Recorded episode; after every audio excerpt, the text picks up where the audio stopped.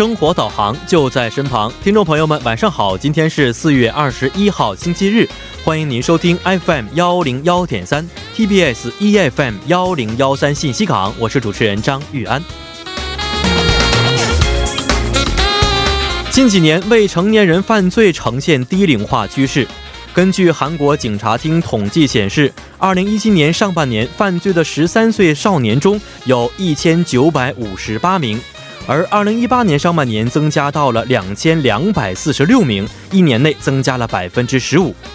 对此，韩国政府曾提出过修改少年法，将刑事责任年龄从年满十四岁降至十三岁，严厉应对青少年犯罪。尽管加强法律处罚是一种方法，但青少年明辨是非能力和自制能力尚不健全，降低刑责年龄并非防治犯罪低龄化的最优选项。家长有分寸的爱和教育，学校有节制的理和关注，社会有效率的管与控制，都将会成为减少此类未成年人犯罪案件再次发生的有效干预。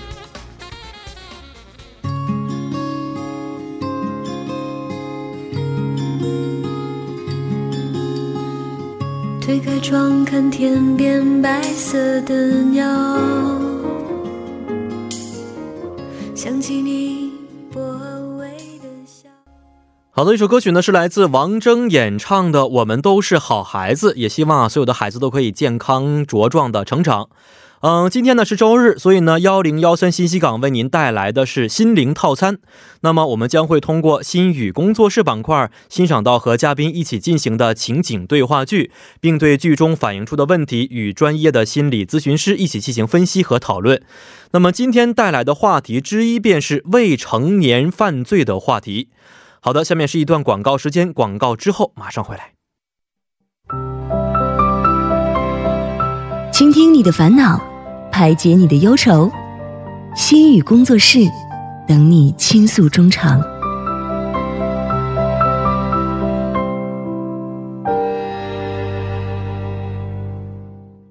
何以解忧，唯有心语工作室。那么，心语工作室又在周日晚上和您如约而至了。啊，我们很高兴将会迎来两位嘉宾，顾信宇老师和赵思维嘉宾。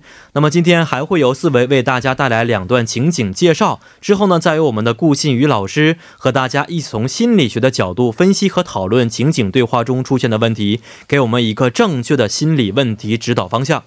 同时，我们也诚挚邀请各位听众朋友可以参与到节目当中，把您的困惑通过以下的参与方式发送给我们。您的故事将会在下一期的心语工作室当中邀请心理学方面的学者为您解忧的。嗯，我们的参与方式为：您可以通过发送短信的方式发送到井号幺零幺三，每条短信通讯商会收取您五十韩元的短信费用。或者是通过我们的微信公众号，您可以搜索 TBS 互动，关注之后呢，发送短消息即可。还可以通过我们的网页留言板登录 TBS EFM 点 s o u r 点 KR，在网页点击幺零幺三信息港主页就可以了。同时呢，再为您说一下我们节目的收听方式，大家可以通过调频 FM 幺零幺点三，或者是我们的网站 TBS EFM 点 s o u r 点 KR 中的 EFM 首页。以及呢，大家可以在 YouTube 内搜索 TBS EFM 来收听我们的节目。错过直播的朋友们，也可以通过网站收听我们的节目回放。您还可以通过三 W 点 popbang 点 com 或者是 popbang 的应用程序搜索幺零幺三信息港或者是幺零幺三信息港来收听也是可以的。那么在收听节目同时，我们也希望亲爱的听众朋友们不妨随手的点击关注，因为幺零幺三信息港需要大家的点赞。啊，好的，首先有请我们的二位节目嘉宾，二位好，主持人好，老师好，又和大家见面了。大家好，我是在韩国活动中国人自媒体人赵思维，和大家见面，很高兴。大家好，我是心理咨询师顾新宇，嗯，很高兴和大家见面。嗯，二位好。其实我一直在说和大家见面，我一直没有见到大家，对 不对？应该是很高兴用我们的声音传哦，我们未来啊，也许会有这个公开广播的哦，是吗？啊，所以思维，您如果想参加的话 是 OK 的。好的，我以我以粉丝的角色来加入。没有，您可以参加到我们的公开广播当中，献上一首歌曲，是吗？跳一个舞蹈啊，都可以。献上一首歌曲，好的，好，可以。说定了啊，我们找嘉宾其实。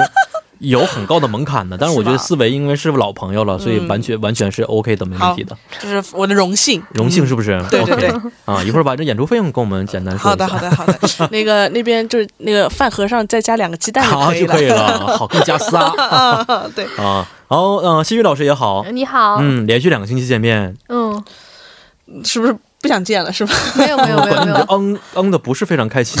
没有没有没有，嗯我是在想主持人是不是也要唱首歌给我们听一下？可以呀、小意思了，嗯，应该的，应该的，应该的是。大家都准备一下，是吧？是嗯，才艺表演，我只是随口说一下有这个公开广播，那什么时候有不一定的事情，嗯大家不要着急。好的嗯好的，也许会出现的。呃，好的，那今天呢，我们还是首先有请四维给我们简单介绍一下第一个情景的对话剧的内容是什么。好的，我给大家带来一下第一个案例，叫做“三十一岁的我正经历着无用的人生”。我总觉得自己很无所事事，我都快觉得我成为了这世界上的废物了。今年三十一岁，已经在家里无业一年多了。说实话，我只想过平凡的日子，想要和周围认识的人一样，想平凡的上班、下班、恋爱、结婚、生子。但是为什么就是做不到呢？我曾经在一家保险公司里上过班，但是因为业务的原因，我找了我周围所有的亲朋好友来买我的保险。然后时间一久，很多朋友都渐渐离我远去，觉得我在利用他们，甚至还有把我拉进黑名单的。这样的情况让我非常沮丧，觉得做保险还是不适合我，于是就辞职了。但是我试图找工作，但不是工资太低，就是没有被应聘上。有时候看到网上我的朋友们结婚的照片，真的好羡慕。说实话，我曾经也有过几个女朋友，但都是因为经济上的原因分手了。但是我只是想努力，安安静静的上班、下班、恋爱，为什么那么难呢？觉得我的人生是不是没有希望了呢？我这样还有救吗？嗯，嗯、其实我觉得案例的主人公啊啊、现在没有找到自己的一个人生方向。嗯，他不光光代表的是自己，也代表了现在社会上很大一批青年人的目前的一种心理状态。因为听说现在整个不管是中国还韩国的这个青年就业率并不是非常高啊啊、因为这个工作岗位的竞争关系啊，还有经济发展的比较快速，所以呢，对，呃，对于结婚的一些物质条件要求的高的人也是非常多的，因此很多人都没有找到人生的这个方向。嗯，对，我记得嗯我以前在大学大四的时候，那个时候准备毕业嘛，然后就非常的着急，就想，哎呀，怎么找工作啊？怎么？嗯那个时候我的一个导师就跟我说了一句话：工作想找是肯定会有的，嗯，嗯但是好工作适合你的工作才是最难的。哦，哦，我觉得这句话对，说实话很多时候都会有那个就业岗位非常多，嗯，对，我觉得对思维来讲的话，肯定是有好工作，嗯也有适合你的工作。对，比如说嗯现在我在做这个节目，对对不对？就是能看到天赐而良机且，对，而且我们每周二的有一个共同话题板块，包括还有一些以前的直说板块，嗯，都是请了好多啊、呃职场的一些我们说老油条吧，老炮们来他们来去做的一些讲解。我也发现，其实很多青年他们就是眼高手低。不想从基层开始，对对对总想我要去上来就去大企业，我要一个月挣五百万。但是相反呢，你要从一些基层开始，慢慢慢慢积累经验之后，才有机会上升到这个中等的一个阶级。是的那很多人不想经过这个过程。我觉得这一点我不知道，可能因为在国内、中国的话，它那个经济发展速度非常快，嗯所以说很多的青年在进入社会之前，他看到是。眼睛里看到的一些那些成功人士太多了，是都非常羡慕那我要些。做马云，我要做谁谁谁，对对对都是这样的梦想在里边，但是没有脚踏实地的去做一件事情。对对，嗯我们社会很少有去去怎么说关注那些从基本开始，他是嗯一层一层做上去的这一些角色。我觉得这从媒体上也是需要一些宣传。所以今天我们也希望能够帮助这个主人公，也帮助嗯收听我们节目的啊类似有类似问题的一些青年朋友啊。嗯嗯，那顾老师您怎么看待这个问题的？嗯，这个问题呢，我其实话题蛮多的，哦，因为嗯、呃首先他问他不是在问吗？我这样还有救吗？嗯，我想我的回答是你还有救的，三十一岁了，嗯，还有救，是因为你有动机来询问、自己有什么问题，嗯我该怎么办。其次，我想说的是，这个世界上没有一件事情是平凡的、嗯。普通的。或者说是容易的。如果你认为你所谓的平凡的、普通的事情实际上都是很重要的、很苦、很辛苦的事情。嗯，除非你是既得利益者，那么世界上所有的事情都不平凡。世界，那么世界上所有的呃事情，也许会变得不那么难，或者不那么困难。嗯嗯呃，但但是，即便是既得利益者，比如说你有相对过人的智商，嗯，或者说你的家庭背景相对于相对比较好，中产以上等等，嗯，嗯那么他们要想过自己眼中平凡的普通日子，其实也是不容易的。哦，因为也要付出很多，因为每个人眼中所想的平凡和普通的标准也是不一样的。嗯在你眼中，想想像同学一样上上班、下下班、谈个恋爱、结婚是平凡的话，在某些人的眼中，这可能就是客观上的非常奢侈的一件事情，哦也有可能是主观上的非常奢侈的一件事情。我觉得其实“平凡”嗯这个词本来就是很奢侈的。对，嗯。我觉得就是说，你别说看着你朋友什么上班下班，你知道在工作岗位上努力挣钱那些工薪族们，他们有过着多么辛苦的日子，他们是花了多少的力气，可能他那个敲门砖是敲进了那个公司，嗯但是进了这公司，如何从一步一步往上走，如何去坚守自己这个岗位，嗯。如何和公司里面的上层下层的嗯。关系做一些斗争，如何去呃应付加班啊、应酬啊等等，这都是我们呃常人有的时候没有是不是我们看到可能指这个人成功以哦后的，他们已经过上了比较富足啊、比较稳定的生活之后的一些样子。嗯那之前他们的努力过程，可能我们并没有看得到啊。嗯嗯嗯，而且老师刚才说了两个奢侈，嗯一个是客观奢侈，还有一个是主观奢侈，这两个都是学术用语吗？哦，这不是只是一个比喻而已。哦 比方说，客观上的奢侈是这个男生，嗯，还有虽然三十一岁还能在家里无所事事一年，嗯只是有就是心情上的或就说。也挺厉害的，一年也没有什么生活来源，还能活下去，这已经很不容易了。我。觉得他在某些程度上是既得利益者，嗯。就是客观的奢侈是指很多人是没有既得利益的，嗯。他们嗯大学好不容易能上大学不容易，嗯。大学毕业了能找到一份工作能养活自己就已经很不容易了。嗯嗯嗯，什么所谓的轻轻松松的上班，顺顺利利的结婚，顺顺利利的去什么生孩子，这种事情本来就是很客观上就很奢侈了。是然后说主观上的奢侈，就是说，假设我是既得利益者，嗯就像我和思维这样，或嗯，不知道主持人是不是啊？啊，这嗯如果我们是既得利益者的话，我们的眼光高，嗯。我们的眼光高，那我们付出的更多。即便我们是想要过，我也想像别人一样啊，就满足于啊，就上个班呀，下个班呀，生个孩子啊，结个婚啊。嗯嗯。但是这个对我们来说是奢侈，因为我们哦不满足于此，哦。我们有别的想法，有别的欲望或者野心，或者是说有没有底的，呃有别的期待。嗯，所以，即便我们想要像你所说的那样过平凡，嗯但是嗯。主观上对我们来说奢侈，因为我们做不到这一点。哦，这是一种奢侈，主观上的奢侈。侈。嗯，是是，哎呀，我觉得今天这个话题呀、真的是可以聊得非常多啊。刚才我看顾欣老师在说的时候，咬牙切齿的感觉，对我咬牙切齿啊哎恨铁不成钢啊！恨不得就把这个三十一的小青年拿到这儿来，直接对着他就解释一番，嗯。是不是？对对对，嗯，其实这个嗯三十一岁小青年，他是一个韩国的一位一位哦。朋友，就是那个师弟发给嗯。我这边，然后来我看到这个东西的时候，我我其实不仅想到的是他羡慕那些人过着有多么不平凡的生活，嗯。与此同时，我想到是就是我们现在手机都是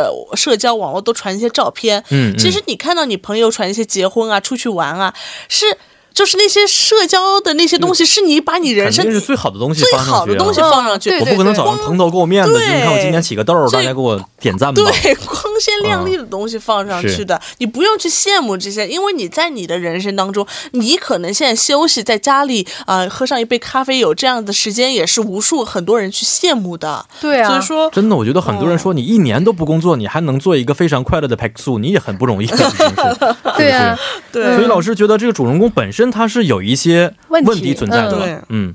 就是说，不管他是不是既得利益者，呃，他现在的问题来看的话，他自己处于一种高不成低不就的状态，嗯没有经济实力，所以过不上他自己所谓的平凡的普通的生活。那么，我个人觉得哈，这不是说生活对你太残忍，而是你对自己太宽容，因为。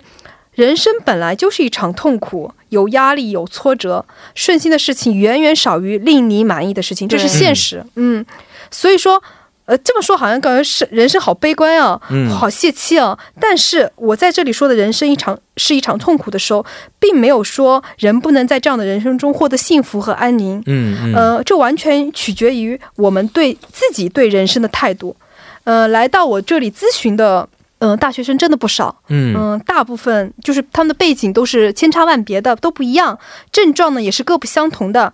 但大多数人啊，嗯、就是相当一部分人啊，对是对自己很残忍的很残忍。的一类人。为什么这么说呢？嗯、就是说，无论自己做的做到努力成什么样子，嗯嗯，都不满意，都不满足，嗯、都不满意，就觉得很狠呃很狠，嗯对自己很狠。呃对很狠，对我们知道，就是，男人说对自己狠一点，有的时候可能指的就是这个东西嗯啊。我挣了一百万不够，我要挣二百万，嗯，我怎么怎么样，我还要再怎么怎么样。对我曾经有个女孩儿，嗯、已经是硕士硕士生，嗯嗯、她的目标是跟那个什么来着？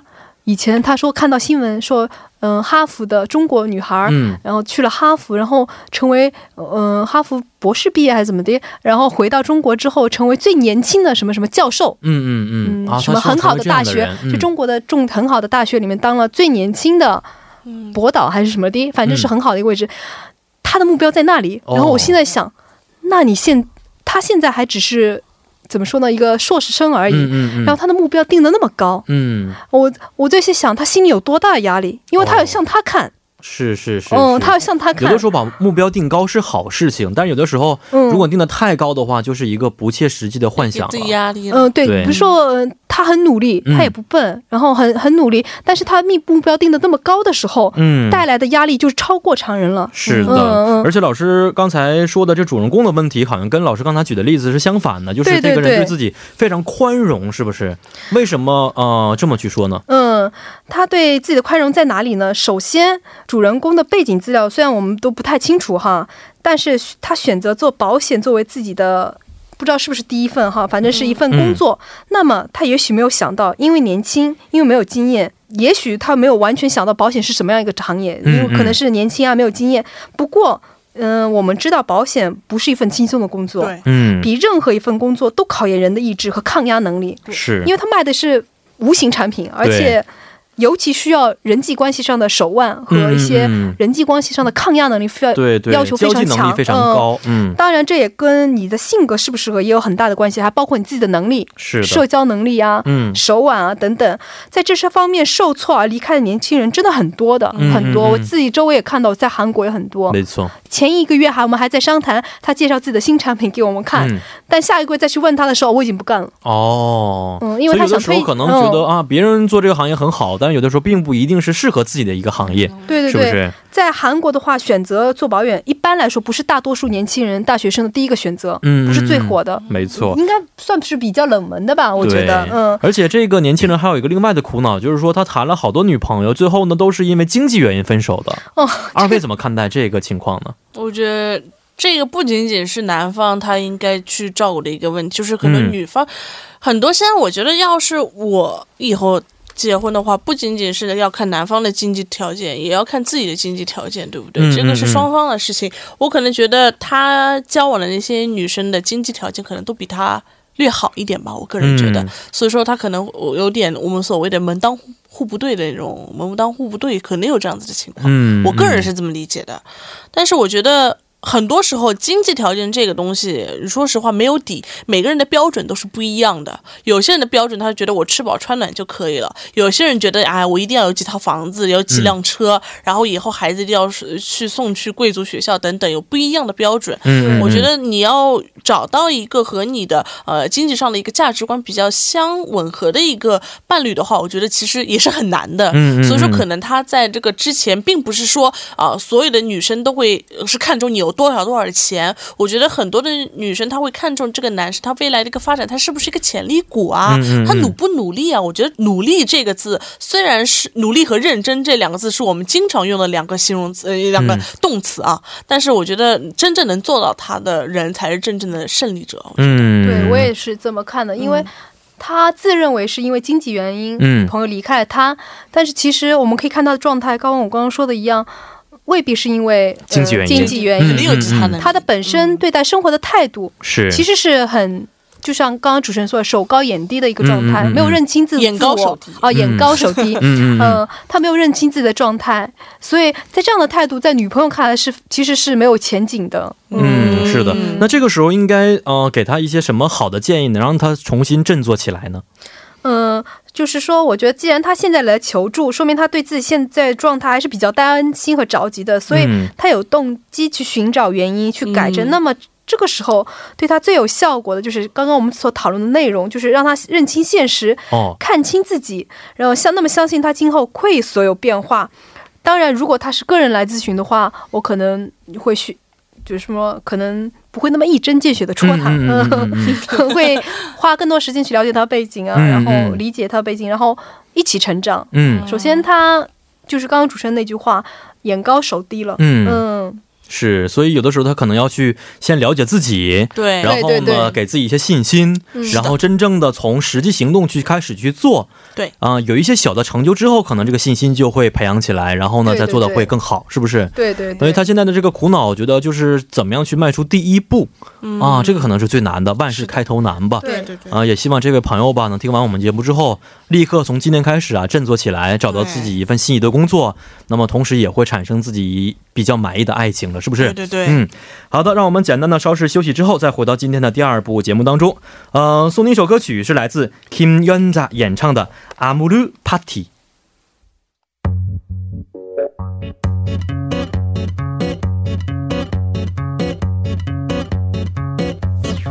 산다는 게 다 그런 거지 누구나 빈손으로 와 소설 같은 한 편의 얘기들 好的，欢迎大家回到我们今天幺零幺三信息港的第二部环节当中。首先，再为您说一下我们节目的参与方式。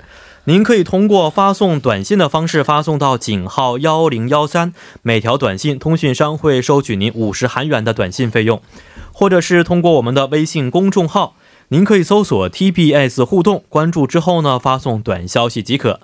呃，又或者可以通过我们的网页留言板登录 tbs efm 点 s o u r 点 kr，在网页点击幺零幺三信息港主页就可以了。那么好的，下面是一段广告时间，广告之后马上回来。好的，在广告之后呢，欢迎大家回到我们今天第二部环节当中。那么在第一部当中啊，我们一起去分析和讨论了一个关于啊三十一岁还没有任何成就的这么一位青年啊，嗯也希望他呢能够找到自己满意的工作。来看一下今天第二个小事例是什么样的。好的，那我给大家带来一下第二个案例，可能是有点敏感啊，也有点沉重，是关于啊性早熟还是性犯罪。嗯，我是一个初中老师，班上有个男学生，今年初二，十三岁。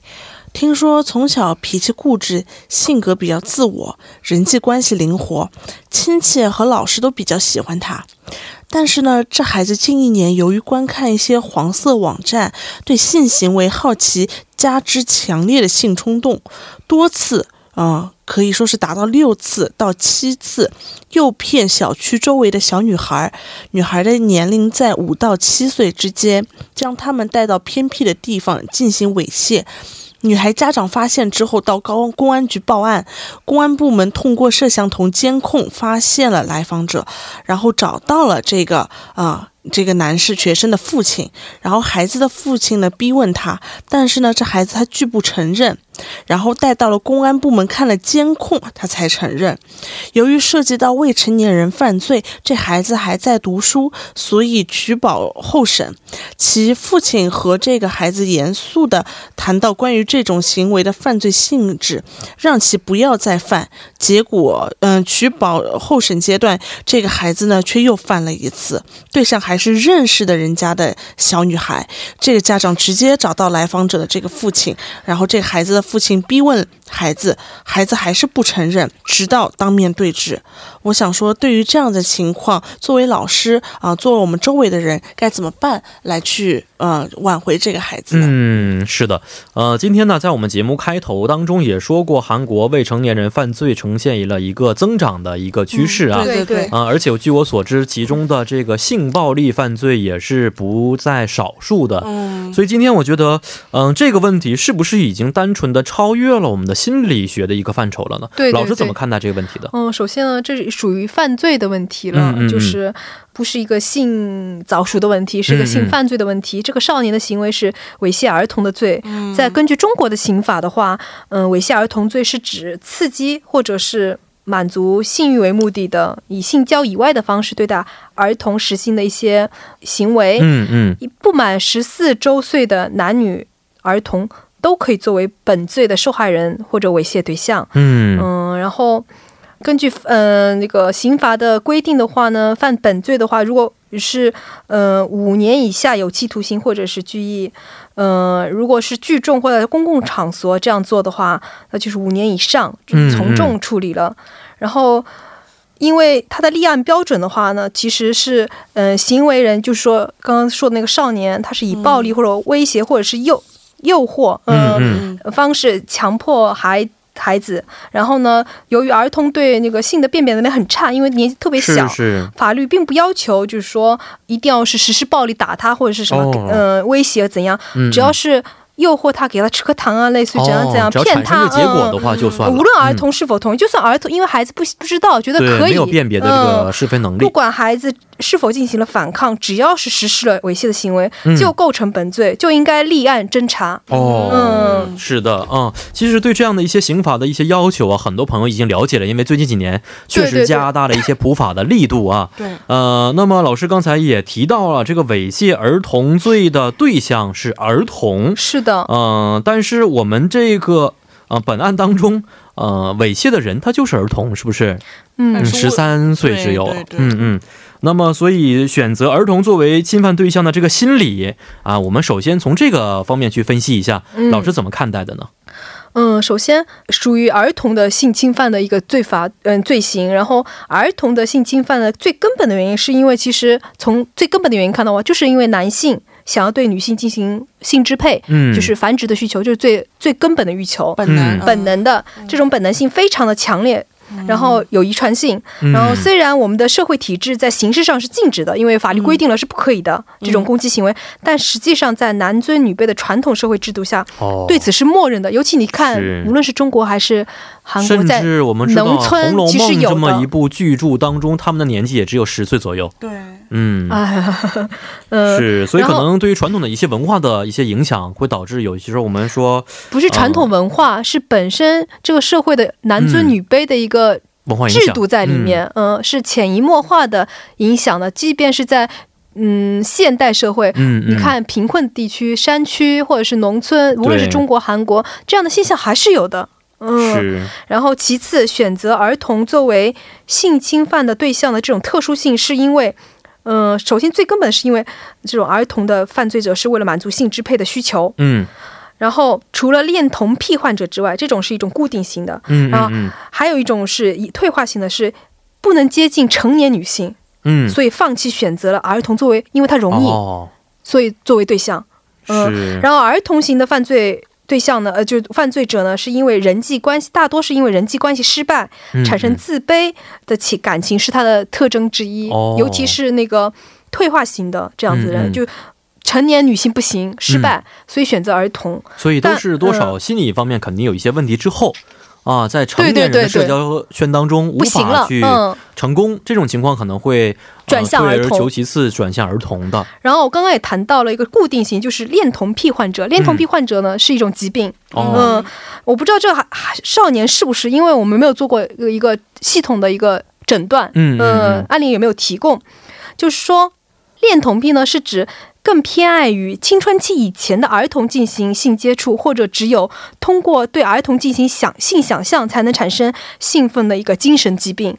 嗯，这是性倒错症中的一种，其中一嗯嗯种下、呃下面的一个病症。然后根据嗯美国的那个精神疾病诊断以及统计手册第四版中写到，即便患者的年龄，就是说恋童癖患者，呃，年龄在十六岁以上或者未满十六岁，但对方相比至少相差五岁就可以诊断成为恋童癖。哦，也就是说，但是这需要临床专家的诊断。嗯嗯嗯，患有嗯恋童癖的人会根据不同的程度，他的患病的程度，对儿童实施的那个犯罪的可能性也是不一样的。嗯嗯，但是这是一个很重要的危险因子，就是说哦。有恋童病人不一定真的去实施，哦。就跟他的病症的程度程度不一样，嗯。它可能现在只是一种想象的程度，也是呃可能会出现的。对对。嗯。但是，一般统计上来看的话，像美国这样的统计上来看，一般儿童的性侵犯者的话，一般恋童癖的人是占大多数的。嗯、哦，嗯，是的，哎呀，看来，呃，我们现在虽然不知道这个少年呢到底他的情况是怎么样的，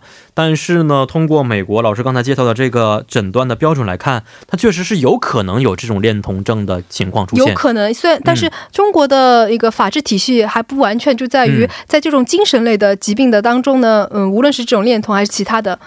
嗯，就是没有专门的心理专家去嗯做一个临嗯床的判断和诊断，是是是嗯，这方面嗯还比较缺。因为在韩国的话，就像比方说，嗯、你要收养，公开收养，嗯、收养的父母都要做一份全套的心理测试，哦看你们合不合适。是是是，嗯、这是我的前辈都在做的。嗯嗯然后嗯在中国的话，我不知道做不做，但是肯定不这么全。嗯，然后嗯在一般的犯罪的时候都会做，虽然这可能成为犯罪者的一个逃避所，嗯但是正规的全套的心理测试很难让你逃出，就是说你想以假扮。成为嗯、我有什么病啊？我有什么病？这样子，这反而是一个更客观的、更科学的一个方式去判断他是否是真的有行呃犯罪实施行行为能力，还是没有。没错，然后这个嗯少年的话，他屡教不改，对不对？，嗯嗯，这个问题很严重。嗯嗯嗯，因为屡教不改是少年性犯罪者的一种常态，可以说是。根据二零一零年，因为我没找到中国的哈，嗯韩国的一份检察厅提供的一个数据，大数据表明啊，在儿童性犯罪当中，初犯者占了百分之四十一点四，但是再犯者占到了五十八点六。哦，再犯的人是更多的。哦嗯然后这比强奸犯全体，就是包括成人和小孩全部算进去的话。的再犯率四十七点七，高出了百分之十左右。也就是说，嗯儿童性侵犯者的再犯率比一般的成人再犯率反而要高。嗯嗯嗯，而且同种的，就是同样的犯罪，嗯，就是同样的犯罪，前科占百分之二十点三，这比全体强奸犯同种再犯率也要高出百分之十六点二。嗯嗯，就说你纵使同样类型的是哦，他们的再犯率，嗯，哦都是同样的对象、非常非常高的同样的特征的孩子，比方说这有这样一个特征的话，嗯，是，而且我们知道最近韩国嗯、特别大的一个话题就是呃，在很多年前犯过类似于这样的一些罪的一些人，他们可能现在已经出狱了，是不是？对对对嗯对于他们能否真正的去完全遵纪守法，大家持了一个怀疑的态度。对包括这个事件已经改编成电影公之于众。电影对对很多是，这个电影看的呃就不敢看，是因为太沉、太沉重、太沉重。而且可能是因为顾老师他自己也有孩嗯，子，是对，因为嗯儿童就是不一样的。成人的话，一般是女性的话，嗯嗯儿童是不分男女的。哦，他就是觉得幼小。容易，所以很多人可能去做这件事情，是吧？嗯，就是有两种，一种是 P，就嗯精神问题；一种是成年女性失败，嗯嗯，所以他转为儿童，两种形态。看来这个是非常严重的一个问题了，是不是？而且根据他的那刚刚说的那个韩国检察厅的一个数据表明，他时间也是非常短的，就是说嗯再犯率的时间间隔并不长，哦，一个月。比方说他这里提供的数据，二零一零年提供的数据是一个月以内再犯的是两次。三个月以内七次，六个月以内三次，一年以内十次，两年以内十三次，到了呃三年三年以上的话是二十二次，哦，就说比率是很高的非常。高的，嗯嗯，哦，是就说嗯、如何？其实我觉得这种情况如何去判断这个去判刑，已经不是非常非常重要的一个环节了。应该怎么去把这个从根源上解决，才是我们现在需要考虑的问题了。嗯，从根源上解决的话，就是如果是精神疾病的话，治疗是一部分，但是法律体制也是需要改善的。嗯嗯嗯嗯，然后，因为考虑到儿童的话，被害者的话，他的家人包括他自己，小时候还不知道，嗯。成长之后是很大的影响的。是。嗯、嗯。因为，嗯，这个时候可能就是需要我们从法律的一些刑罚呀，从心理方心理学方面，包括现在很多的我看一些化学药剂的方式，来去共同的管理这个问题。对，嗯，就是听说我们叫化学阉割，嗯，通过这样的一些方式来去管理一些人的性犯罪情况。哦，所以啊、呃我们现在也说到了案例当中的这个事件啊，嗯嗯、老师觉得应该怎么去解决呢？哦，首先，嗯、这个问题呢，不是说我想怎么解决，嗯就是怎么解决。但我个人觉得，还有包括我查的资料上所显示的话，我们的司法制度应该更加加强刑事处罚的强度，哦，嗯对，以及放宽少年犯的年龄。就像刚刚韩国所说的前面提到的个消息一样，嗯他，原来是十四周岁的。嗯，呃呃呃，以上他才负有刑事行为能力，哎可以判你刑。但现在改成了十三岁，就要超过十三岁以上，嗯，你要犯了这样的罪，你就可以判刑了。哦，在中国的话，还没有，就是说，呃现，在是在中国算是几岁呢？也是十四岁。哦，嗯然后联合国儿童权利公约的话，它是儿童是指十八周岁以下的哦，任何人。然后按照中国的未成年保年保护法的话，就是未成年是指十呃未满十八周岁的公民。然后呢，但是。现在的法律制度判刑的话是十四十四周岁，哦它它两者当中还包括了一个这个呃儿童的标准是不一样的，是吧？对对，其实是一、很多人建议就是要应该统一起来，嗯嗯嗯、或者是说怎么说？因为这个本案中的少年，就是因为他未满十四周岁，嗯所以才逃过了他的刑事处罚。嗯嗯、这这也是社会经常批判的这一点。然后韩国政府也是怎么说呢？韩国政府也是他像这次一样提出了一个将十四岁改成了十三周岁。嗯嗯嗯，是。引定了。所以这个呃，韩国政府现在有没有完全调整？我们现在并不是非常清楚啊。嗯但是老师，您觉得韩国政府他们提出过要把这个少年的刑事刑事责任年龄降低啊、嗯老师是本身同意的吗？当然，呃我是同意的，嗯因为因为怎么说，这个像这个儿童的定义的话，嗯嗯。因为原来的话和现在不一样，社会在发展，现在儿童的早熟问题，所以说，对。呃，就是说孩子的发展很快，露出的、嗯就是露出在媒体或者是社会环境的时候比较比原来更早了。没错。嗯其实我个人也是感觉到这一点，可能在我以前念书的时候，嗯有的时候，呃，我们刚刚怎么说啊，青春期这种荷尔蒙刚刚情窦初开吧，可能是鉴于比方说高中啊，或者是初中刚刚开始，是小学的时候根本都没有，就哪怕幼儿园都没有一些很明显这种男女之间的很强烈的一种一种区别那种感觉。嗯我觉得现在孩子上幼儿园之前都会有一个啊，呃，有有什么男朋友啊、女朋友啊，都会有这样的，而且也可能跟我们整个的社交网络的变化对。啊，传统媒体的变化有很多关系。是的。对，嗯。嗯，呃，所以在这种情况之下，呃，包括韩国和中国啊，都很多人希望能够推动啊、刑事责任年龄的调整啊。嗯。嗯，这种情况，呃，顾老师了解中国他们对于这个刑事责任年纪的一些调整的最近的一些情况吗？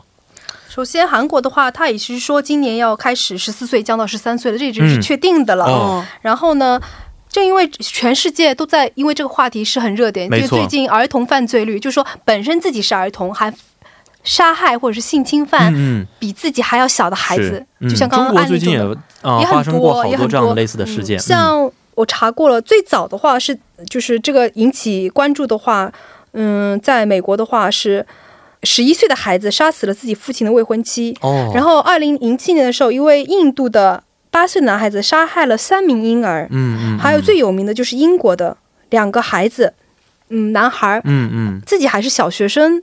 低年级，嗯嗯，然后他绑架了一个孩子，然后虐待，然后致死。哦，这个案例就是重新让所有的社会学家，包括法律的司法司法部门都引起了高度重视，就是说我们应该把儿童的定义，觉得儿童是天真残忍，嗯、所以不知道，还是说应该把它的定义定得更低，就是说、嗯呃年龄放低一点，都是是引起一个很大的一个社会的关注的问题。因为我我我个人也非常好奇，就是说，因为我们定义为儿童，是因为觉得他们那个时候还没有什么认知的这么一种对对对，可能。那现在孩子一般情况几岁开始会有这种认知的这种这种这种这种怎么我说我？觉得很小，他们已经知道这个社会是什么样子的了。可能我们小的时候没有接触过那么多啊，嗯，但最近很小的孩子已经是在学校学完知识之前，已经知道性是什么东西，嗯，包括开始讨论爱到底是什么东西，就他们对这个社会的好奇心，我觉得要非常的要高出以前的人的很多。对他们露嗯出危险的可能性更高，嗯也需要更多的管理和重视、嗯这方面嗯重视。对，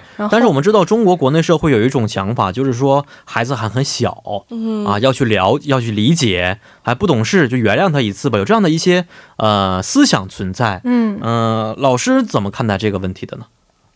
嗯，我觉得这个想法呢是纵容了，就是说现在没关系，可以这样理解一下。嗯但是其实真正事件发生的时候，想到那些受害者的家庭和他孩子的话，其实是非常残忍的一件事情。对，嗯所以其实像我我认为啊，是在性侵犯早期教育非常重要。哦，嗯，就像我的孩子上个星期已经进行了。几岁呀、幼儿园，哦，七岁，就是六周岁的时候，是就是开始像，但是国内很多地方都还没有实施。我知道香港其实是从三岁开始的，三岁我不知道听不懂了，反正就是他有这个性的意识之前就应该教给他了，然后至有之后再教的话，听说已经是对对对晚的了，因此呢，他们教的非常非常早。就是从幼儿园开始，就是嗯安全教育、性安全教育。嗯嗯嗯呃嗯，预防教育都是在实施，在韩国也是这样子的。然后中国不普遍，尤其是在不发达的地区、哦经济不发达的地区。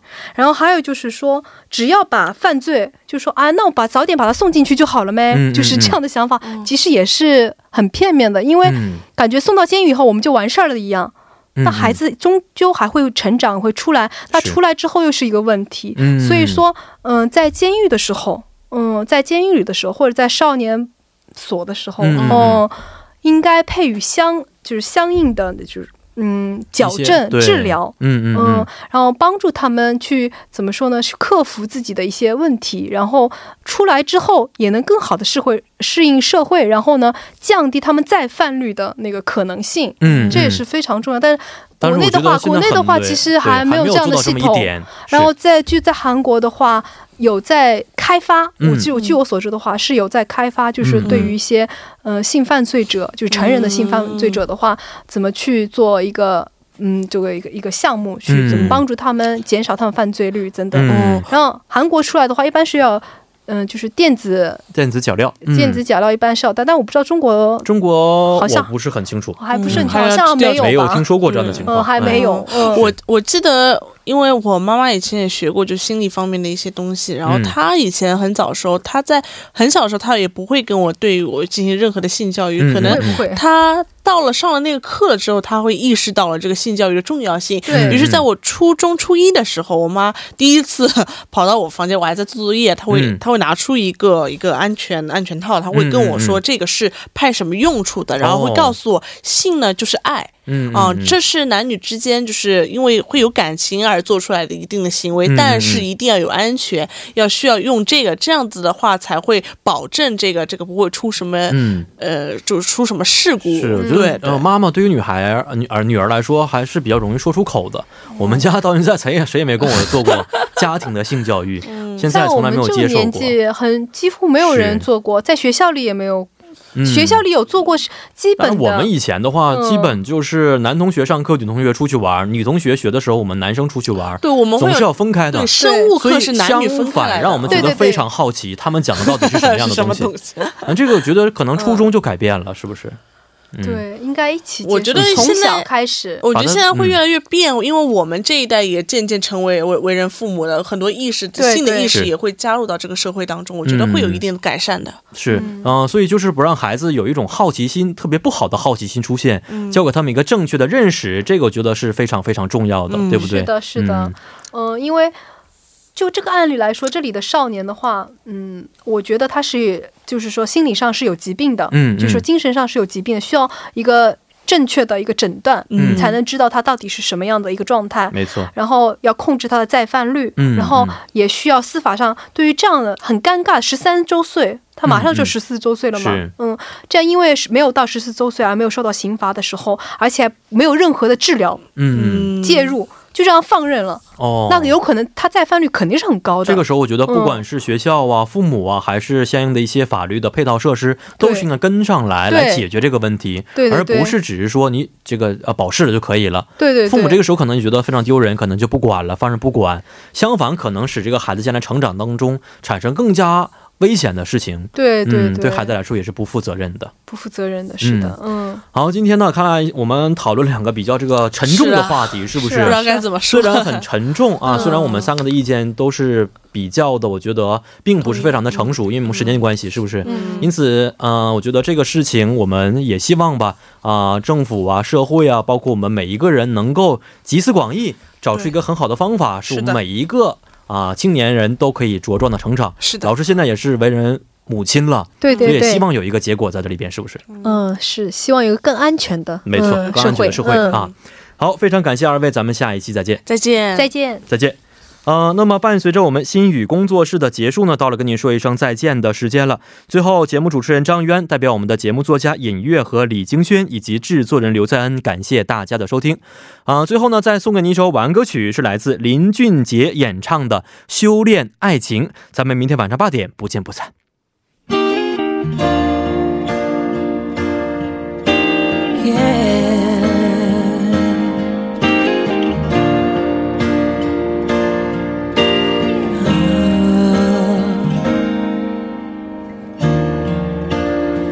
为什么要失望？